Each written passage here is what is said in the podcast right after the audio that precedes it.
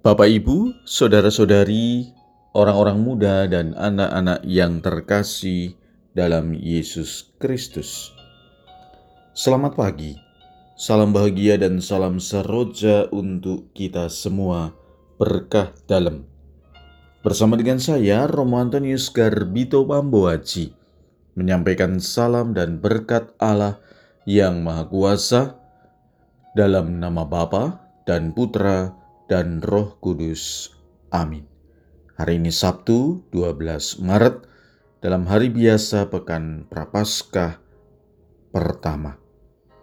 Bacaan pertama dalam liturgi hari ini diambil dari kitab Ulangan bab 26 ayat 16 sampai dengan 19. Bacaan Injil diambil dari Injil Matius bab 5 ayat 43 sampai dengan 48. Dalam khotbah di bukit, Yesus berkata kepada murid-muridnya, Kamu telah mendengar firman, kasihlah sama manusia dan bencilah musuhmu. Tetapi aku berkata kepadamu, kasihlah musuh-musuhmu dan berdoalah bagi mereka yang menganiaya kamu. Karena dengan demikian kamu menjadi anak-anak Bapamu yang di sorga. Sebab ia membuat mataharinya terbit bagi orang yang jahat dan bagi orang yang baik pula hujan pun diturunkannya bagi orang yang benar dan juga orang yang tidak benar. Apabila kamu mengasihi orang yang mengasihi kamu, apakah upahmu? Bukankah pemungut cukai juga berbuat demikian? Dan apabila kamu hanya memberi salam kepada saudara-saudaramu saja, apakah lebihnya daripada perbuatan orang lain? Bukankah orang yang tidak mengenal Allah pun berbuat demikian? Karena itu haruslah kamu sempurna sebagaimana Bapamu yang di sorga sempurna adanya. Demikianlah sabda Tuhan. Terpujilah Kristus. Saudara-saudari yang terkasih, salah satu hal penting yang perlu kita upayakan dalam masa Prapaskah adalah membangun sikap tobat dengan peduli kepada sesama. Kita tahu bertobat berarti berbalik arah kepada Tuhan sebagai sumber hidup kita. Mengasihi sama berarti mewujudkan kasih Bapa kepada sesama seperti yang diajarkan oleh Tuhan Yesus. Sabda Tuhan dalam bacaan pertama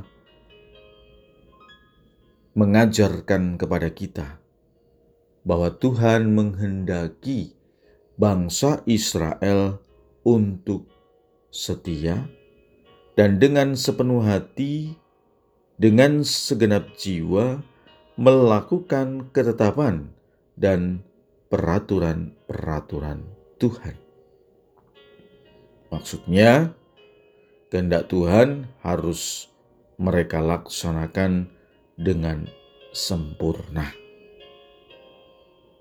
Dalam Injil, Tuhan Yesus mengingatkan kepada kita supaya untuk dapat mewujudkan kesempurnaan, kita diajak untuk mewujudkan kasih kepada sesama.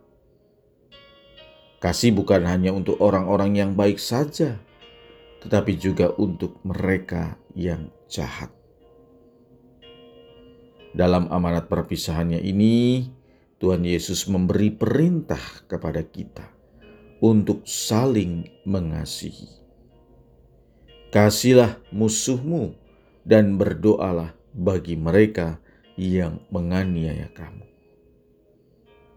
Sebab hanya dengan mewujudkan kasih seperti ini, maka kita akan mendapat kesempurnaan seperti yang diminta oleh Tuhan Yesus. Karena itu, haruslah kamu sempurna sebagaimana Bapamu yang di sorga sempurna adanya. Saudara-saudari yang terkasih, Mari kita mewujudkan kasih Tuhan ini kepada sesama tanpa memilih. Inilah wujud pertobatan kita. Inilah wujud kesempurnaan kita. Marilah kita berdoa. Ya Tuhan, dampingi kami agar mencapai kesempurnaan seturut dengan kehendak-Mu dan bersama dengan sesama kami memuji Engkau kini dan sepanjang masa.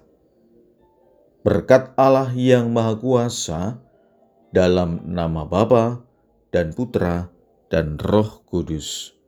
Amin.